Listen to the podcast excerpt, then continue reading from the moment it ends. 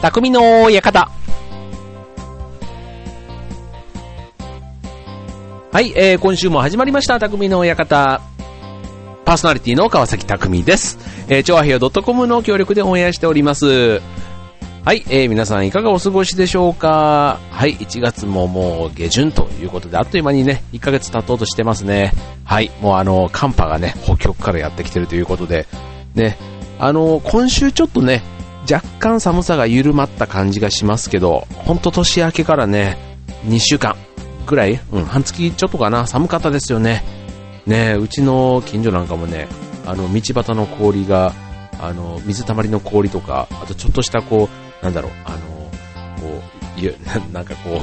なんて言ったらいいんだろう、あの、なんかちょっとしたこう、水、水、水こう洗面器のでっかい、なんかベビーバスみたいな、なんかそういうのがちょっとあったりするんですけどね。なんかそういうのにも、こうね、ちょっと厚めの氷が張ってたり、なんていう感じでね。うん、別に決してね、あの、すごい、こう都会、こう都心から離れたすごい、いわゆる郊外の、ちょっと気温が、あの、いち、にど低いような地域ではないんですけど、結構道路沿いだったりするんですけどね、そんなところでも凍るほど、ね、寒いですね。はい。皆さん、あの、いかがお過ごしですか？なんかね、あの、インフルエンザもね、最近はどうなんでしょうね。なんかあの、子供たちはもう一通りかかったからか、なんかわかんないですけど、あの、徐々に今、大人にシフトしてるんです。でね、なんかにじゅう代、さんじゅう代。うん、なんかね、あの、知り合いの、あの、お子さん、中学生の、ね、子供がいる人なんかでこう話してたら、こう、ね、子供たちが、こう、なんかあの、感染して、で、クラス、学級閉鎖になり、こう、学校、学校が休校になる、なんかそんな状況にもなってるみたいなんですけどね。で、そうすると、やっぱりこう、子供たちが、こうね、休んで、ね、あの、意外とね、あのタミフルとかリレンザとか、こうね、飲むと、いちにちふつかで治っちゃう子は治っちゃうみたいなんですよね。でもまあみんな病み上がりっていうことでは、なんかあんまりこう、他の感染してない人に、こう、うかうかやっぱり学校が休みになってるから、会っちゃダメっていう、なんかそういう罪悪感があるらしく、そうするとね、行く場所っていうのが、例えばデパートとか、そういうスーパーみたいな、そういう、い、なんで一般って言ったら変だな、あの、何もこう病気にな、インフルエンザになってない人たちが集まるようなところじゃなくって、なんかね、そういう仲間内でね、カラオケボックスとかに行くらしいんですよね。学校が休み。だから、まあ、いわゆる平日だから、ね、一部屋、ね、な、いくらぐらいなんですか今、なんか、ひゃくいくらとかなんかありますよね。たまにね、いちじかんひゃくいくらみたいなね。だから、そんなんだから、ね、まあ、にじかんぐらい、そういう感染者同士で集まるみたいな、なんか、そんなのが、あの、中学生の間ではあったりするみたいですよね。でもなんかそこで、こう、カラオケボックスでなんか感染したみたいな大人もいるなんていうことを聞くと、まだ完全に治りきってない中学生がそこに菌を残していったんじゃないかとかね、なんかそんな話を、あの、ちょっとしてたりしたんですけどね。はい、ということでね、あの、僕はもう、ね、年明け以降も相変わらず元気に過ごしております。じゃあ今日も匠の館、元気にお送りしたいと思います。どうぞよろしくお願いします。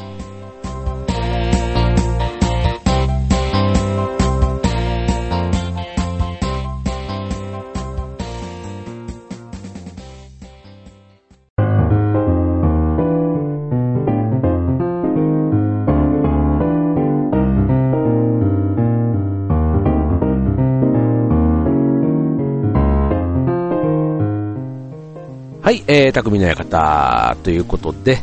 です。はい。はい、えっと、今日お送りしようかなと思ってるのはね、うんと、うんとですね、あのー、お話を聞きに行ってきて、ちょっとその話をしようかなと思うんですけど、うん、あの、J カレッジっていうね、あの、これね、社会人向けのなんかあの、そういう講演会だとかね、なんかそんなのを、あの、アフターファイブを利用してやってる会。って言ったらいいんですかね。あの J カレッジってね、アルファベットの J とカレッジで入れたらね、すぐヒットできる、ヒットしてくると思いますけど、はい、それで見ていただければと思うんですけど、あの田中康博さんというね、あの会計士の先生で、あのいろんな研修なんかもやってる先生なんですけど、その人と落語家の立川志の吉さん、あのいわゆる立川いなんなんいいい一座っていうんですか、一家っていうんですかね、なんかその落語のいわゆるあの男子さんのね、男子師匠の下に志の輔さん、立川志の輔さんがいて、そのまたお弟子さんが志の吉さんということで、男子さんの男子師匠の孫弟子にあたる方ですね。その二人が一緒にやる企画で、なんかね、会計士と落語家ってなんかね、どんな組み合わせだっていう感じしますけど、テーマがね、不況に負けない学びと笑いっていうね、そんなテーマだったんですよね。そうで、あのまあどんな内容かなと思ってね、まあ結構興味津々というか、ね、会計のそういう不況とかって結構あのどうしても難しく言いたくなるじゃないですか。今の世の中はこうデフレがどうのこうのとか、あのね、なんかそう言われるのをその田中先生という会計士の先生はすごくね、やし優しくというか噛み砕いて会計の話なんかをしてくれる先生で、僕はすごいね、あの好きな先生というの一人なんですね、うん、でその先生と落語家がどう絡むかなっていうのもすごい興味があって行ってきたんですけど、うん、まああの別にね会計の難しい話とかをすることも な, なければ、まあ不況ってね、よく日本が今ね不況とこう言われるんですけど、あの、うん、でね今日ねちょっとすごいもうねちょっと話がすごい飛ぶ、飛ぶんですけど、あのやっぱりね落語家さんとこうこうあのセミナーとかをやよくやってる先生の話のこう振り方というか巻き込み方がすごい上手だなってね、あの今いきなりちょっと本題に入りそうになったんでちょっと戻ってみたんですけど、ちょっとこのラジオもやっていく上ですごい勉強になりましたよ、うん、だからねやっぱりこう掛け合いがうまいんですよね。でちょっとお客さんにこう振りながらね、なんかこう飽きさせない喋り方っていうんですかね、うん、なんかだからそういうね前振りも結構ご、ろっぷん話されたんですけど、全然それがねすごいまずいい感じでこう場が温まる雰囲気があって、そこからまあ本題のね不況に負けない学びと笑いというようなそんな話だったんですけど、はいでねあのー、まあ今不況ってこう言われてますけど、なんか人間ってこうねわからないとか見たこともないとか、あと例えばインフルエンザもそうですけど新型とかね、なんかそういう見たこともないことに対してすごい怖がる、ね、わかります？なんか怖く怖がる性質の生き物なんだそうですよね。だから今のこの不況って言われるやつもあのー、ね ジャル がね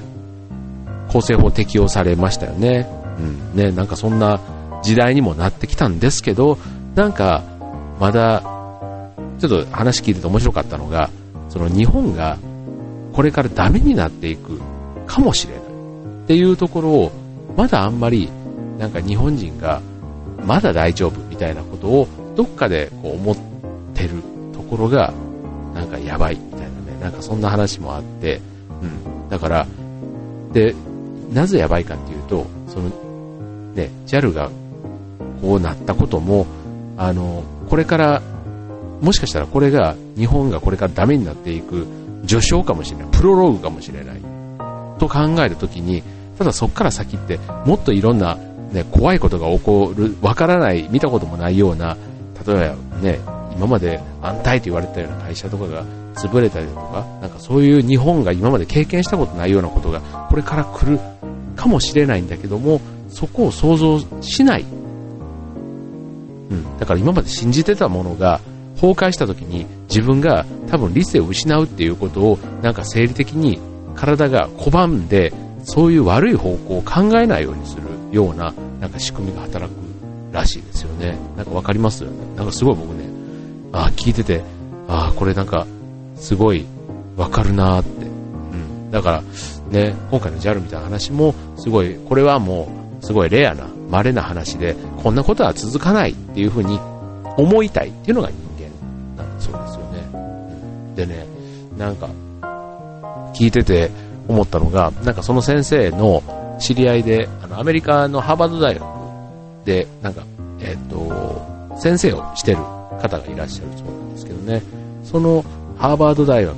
からアメリカから見た日本っていうことで言うと、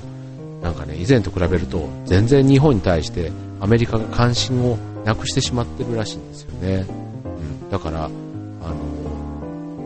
うなんだ授業第二外国語とかっていうと以前だったら日本語と中国語がそこそこあのトントン受講比率でいうと、ただせんきゅうひゃくきゅうじゅうねんに中国語がに逆転されたって言ってましたけ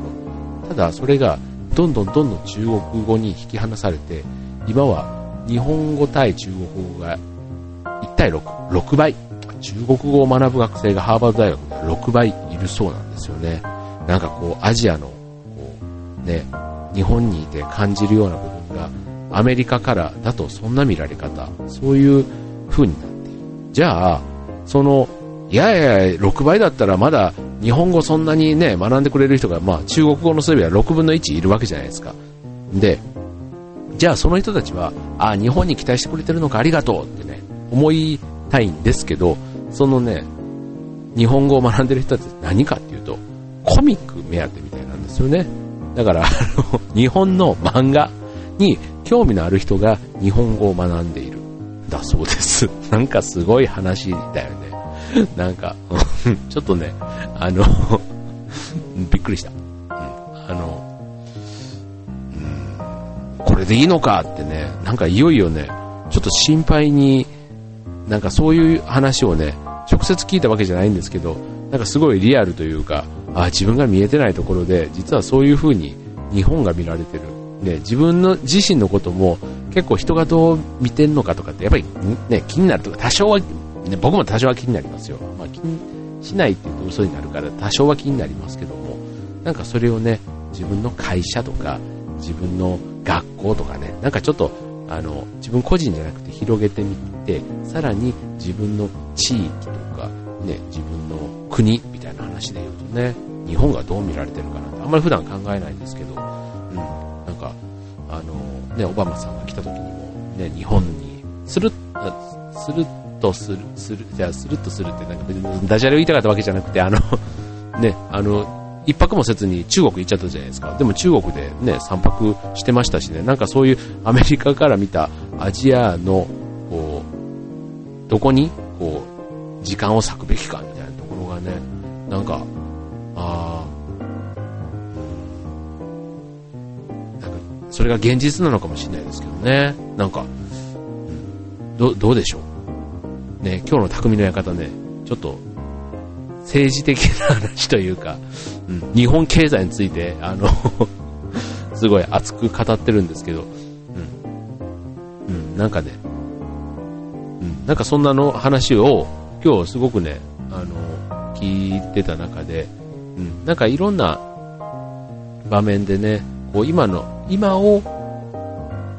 こうちゃんと見るテーマであった不況に負けない学びと笑い、なんかそんなところにねまさに不況っていう今の現実に負けないためには今をねちゃんと見て、この今の不況をどう乗り切るのかっていうね、まさに今がね日本が試されてる時なんじゃないかなっていう気がしますよね、うん、今まさにあの社会を支えてるのは俺たちなんだっていう気持ちで考えたらね、一人一人ねまだまだやれることが僕はあると思ってるし、僕もやりますよ、僕も頑張りますよという、そんなねあの会計士の田中先生の話ですごく聞いててねあの元気になりましたね。だからうまくいかない、だから今不況っていうのはね、まあ、病気とかねあのそんなまあそんなに重く考え受け止めないとダメだけども、重く考えてもね別になんか あ, あの頑張る力は僕は出てこないんで、うん、なんかそんな時にこそねなんか自分らしくこうやりたいじゃないですか、ね、だからよく、ね、恋愛の時とかもあの幸せの時はね、まあ、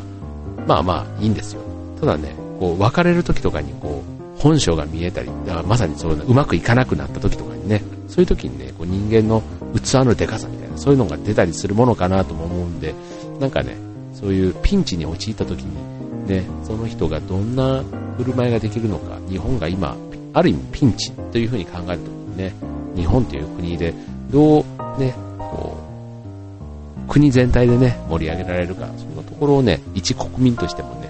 考えていきたいなと思っています。はい、ということでね、まずあの今日はねその J カレッジから、えー、田中先生の話ねあの一つお送りしましたけども、あともう一つね落語家立川志の吉さんがねえーと聞かせてくれるちょっと落語の話なんかも次のコーナーでお送りしたいと思います。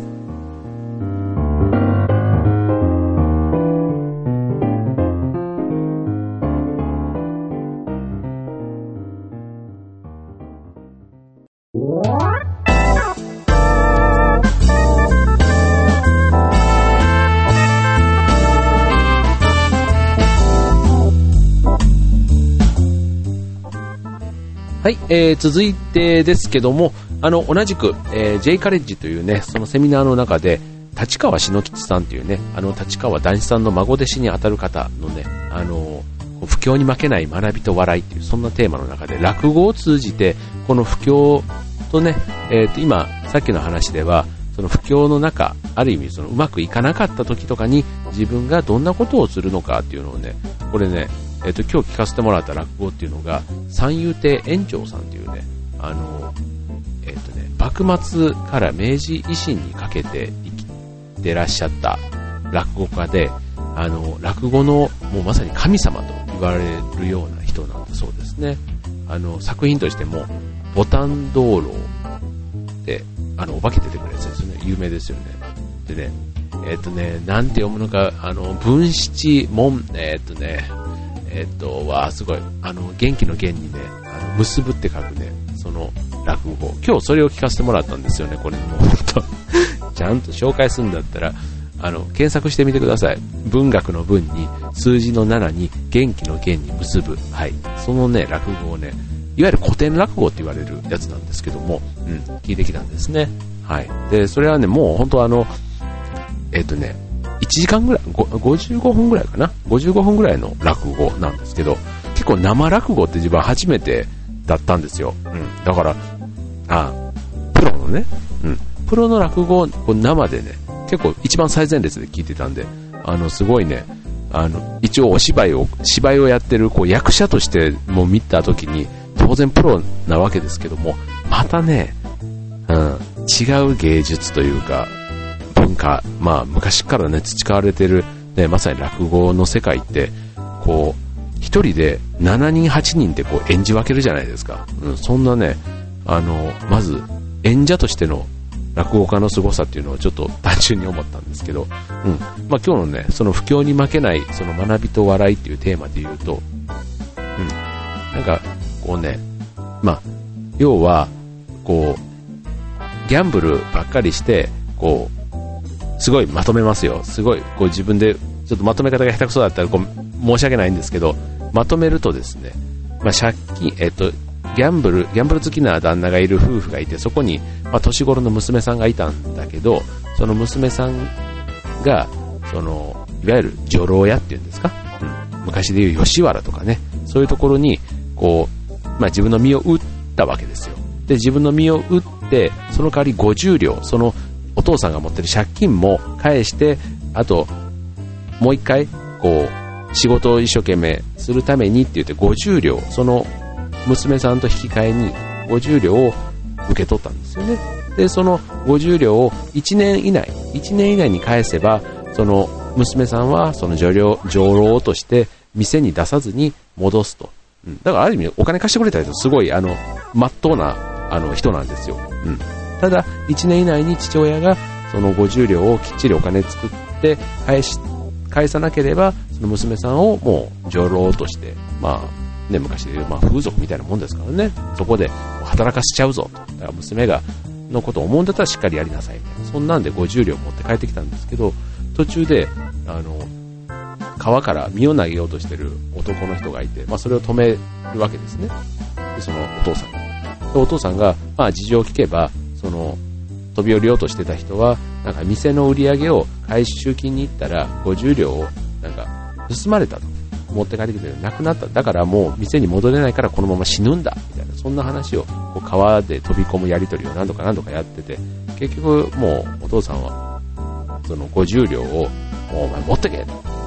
うん、それはもうあのお前はごじゅうりょうがなかったら死ぬんだろう、でうちの娘は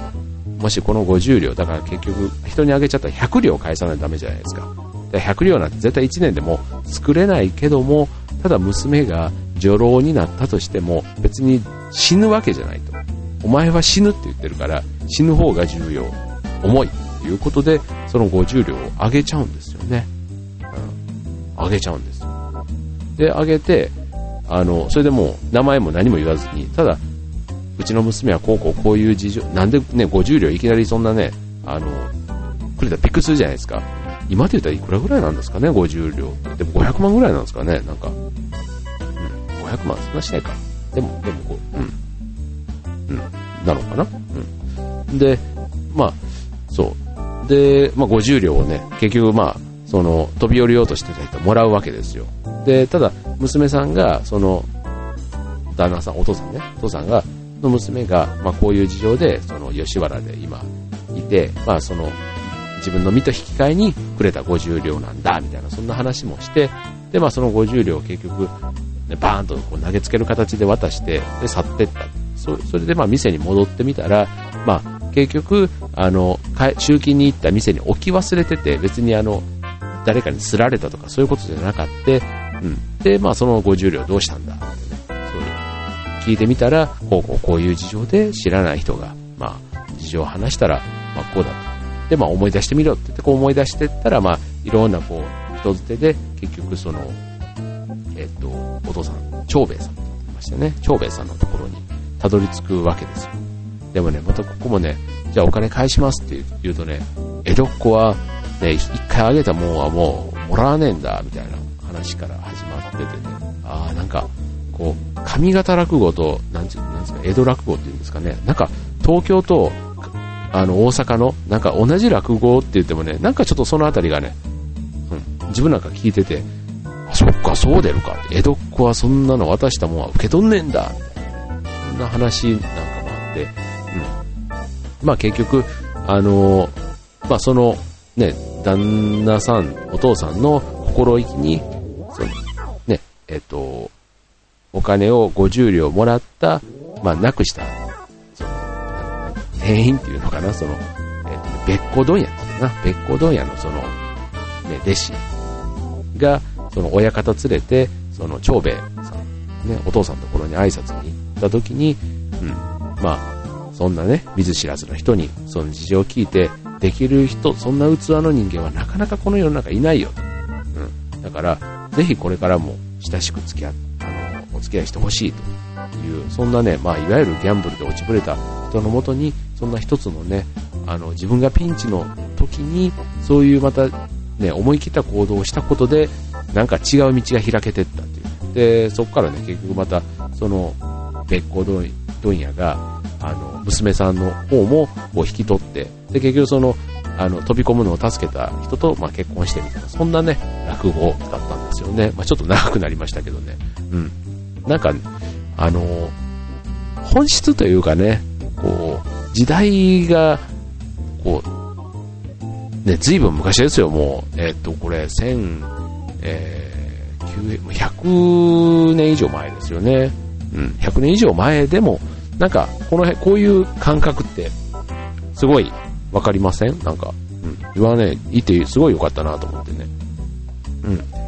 今日あの話してくれたその篠吉さんという方はさんじゅうななさいなんですけどあのネットとかで見ていただければわかるんですけどすごくね見た目は若いんですよにじゅう代かなと思うようなそんなね落語家さんだったんですけどまたこういうあの古典落語って話す人が変われば全然またこう趣が違って、うん、なんか味わいが出るみたいなねそんな話もされてましたけど確かにねあのしちにんはちにん使い分けますからうん、なんかその人に合ったキャラクターってねあると思うんですよね。僕はねあの篠吉さんの役で言うとその女郎屋のおかみさんの役が僕は一番うまいなってなんか思いましたけどねいろんな男性も出てきたりするんで、うん、多分演じる人が変わればねハマり役っていうのは多分そのしちにんはちにんのキャラクターの中であったりするのかななんていうふうに思いますね。はいということで。不況に負けない、えー、学びと笑いということでまあねいろんな辛いことあっても元気にやっていきましょうということを、えー、言いたかったわけです。はいということで、えー、エンディングです。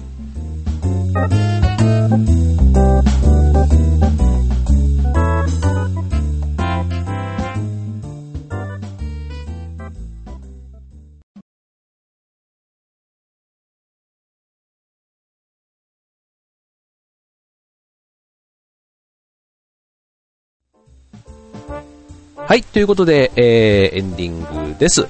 はい、えー、この間ねあの土曜日に東京ディズニーランドに家族で遊びに行ったんですね。はいまあちょっとあの寒いんですけど寒い時ってまあそんなにあの混雑してないかなと思ってまあ行ったんですけどねまあただ思いのほか寒い日だったんですけど、その中でね、ちょっと不思議な体験というか、あの野鳥、結構ね、何センチぐらいだろう、鈴鳩よりちょっとちっちゃいぐらいなんですけどね、野鳥がねいたんですね。いたっていうかね、自分のすごい近くにね野鳥がふーっと降りてきたんですよ。でね、あのでね逃げないんですよね、野鳥なのに。スズメとかハトでも逃げるじゃないですか、さすがに。もうねさんじゅっセンチぐらいですよ、目の前に。でね、結構ねちょろちょろちょろちょろしてるんですよ。でね、なんか自分の食べ物でも狙ってんのかなって思うぐらい、なんかね近くにいて、うんでね、自分の上にこうポップコーンなんかをこう手に乗せて、こう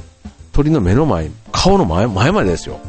顔の前まで持ってったらね、それをこうついばんで、別にバーって飛んでいくわけでもなく、そのまま食べてるんですよね。そこでこう丸ごとあげたから、こう石とかにペッペッってこうぶつけて割りながらちっちゃくして食べて、またそこにいるからね、こうやってあげたらね、どんどんどんどん食べるから、なんか子供たちも喜んで、なんかそんな時間がねちょっとごふんぐらいあったんですけど、うん、なんかそういう自然の、ね、野生の動物でなんかこう人慣れしてないはずの生き物が寄ってくるのって、うん、あんまり今までなくて、うん、なんか無理やりねこうその辺の鳩捕まえたりとか、ね、その時とかなんかそういうなそんなのもちょっと思い出しながらも、うん、なんかねそういう自然の動物が寄ってくると、なんか自分になんかこう風の谷のナウシカ的な、なんかそういう何かがこう出てんのかなとかね、勝手にねなんか、うん、あの楽しかったですよ、うん、ちょっと写真もね猛烈に撮ったんですけど逃げないんですよね、うん、ほんとね野鳥です。でも野鳥です、別にインコとかそういうんじゃなくてね、うん、嘘だろうって思うようなそんな話があって、ね、周りにも何人かねそれを珍しがって見てるお客さんなんか見たりしましたけど、はいね、そんな不思議体験あったらちょっと聞かせてください、なんかはい、ということでね、あのー、これからね、いちがつげじゅんからね、マラソンスキー、マラソンスキー、マラソンということでね、さんがつまつまでね、そんなスケジュールでね、続くんですけど、あのー、なんかね、予定ばっかりこう週末に入れてるんで、まあまあなんか、あのー、うん、忙しいというか、まあなんか予定は入れたいので入れるんですけどね、うん。でね、よく、なんか、なんか体持つよねとかなんかね、まあ、おかげさまで持つんですけど、なんか最近ねそう あ, あんまりねどれも頑張ってやってないなっていう気が、頑張ってやってないってすごいあの投げやりっぽくて な, なんなんですけど、あ頑張ってて別にあの無理してやってるわけじゃないっていうねことなんですよ、うん、だからね結構思うんですけど、仕事とかでよくあの、ね、朝までとか働ける人いるじゃないですか。その人たちの方がもっと僕はすごい、全然すごいなって思うんですよ、なんか。うん。でも、多分ね、やるべきことだからやってんですよね、みんな。そう。だから僕にとっては、そう、マラソンもスキーも全部やるべきことなんですよ。仕事も、家庭も、そう。いいこと言ってんな。うん。そう、だからね、やるべきことだからね、そんなにね、あの、詰め込んでるっていう風に見えるかもしれないけど、そう。意外と余裕余裕し、うん、余裕ですよ。楽しい楽しいですからね。うん、はい、そうなんです。っていうのをね、ふと、うん、別にあの詰め込まないとスケジュール詰め込まないと寂しいっていうわけじゃなくて、うん、なんか全部やるべきことって考えるとね、うん、なんかあれもこれもちゃんとやっとかないとなって、うん、いう感じです。はい。なのでもうスキーとかもね、今もう結構スケジュールというか。ね、なんかどんなことやろうかななんてね、にがつさんがつの予定を今からもう子供のようにあれこれなんか予約したりとかねやってるんですけど、うん、あのにがつは白馬、さんがつは湯沢かな、なんかそのね新潟の方にちょっと足を伸ばそうかななんて思っています。はい、ということで、えー、匠の館は今日はここまでかな。はい、ということでね、まだまだ寒い日続きます、えー、皆さんも体調を崩さないように、また、えー、今週も楽しい週間にしましょう。それでは今日は匠の館ここまで、バイバイ。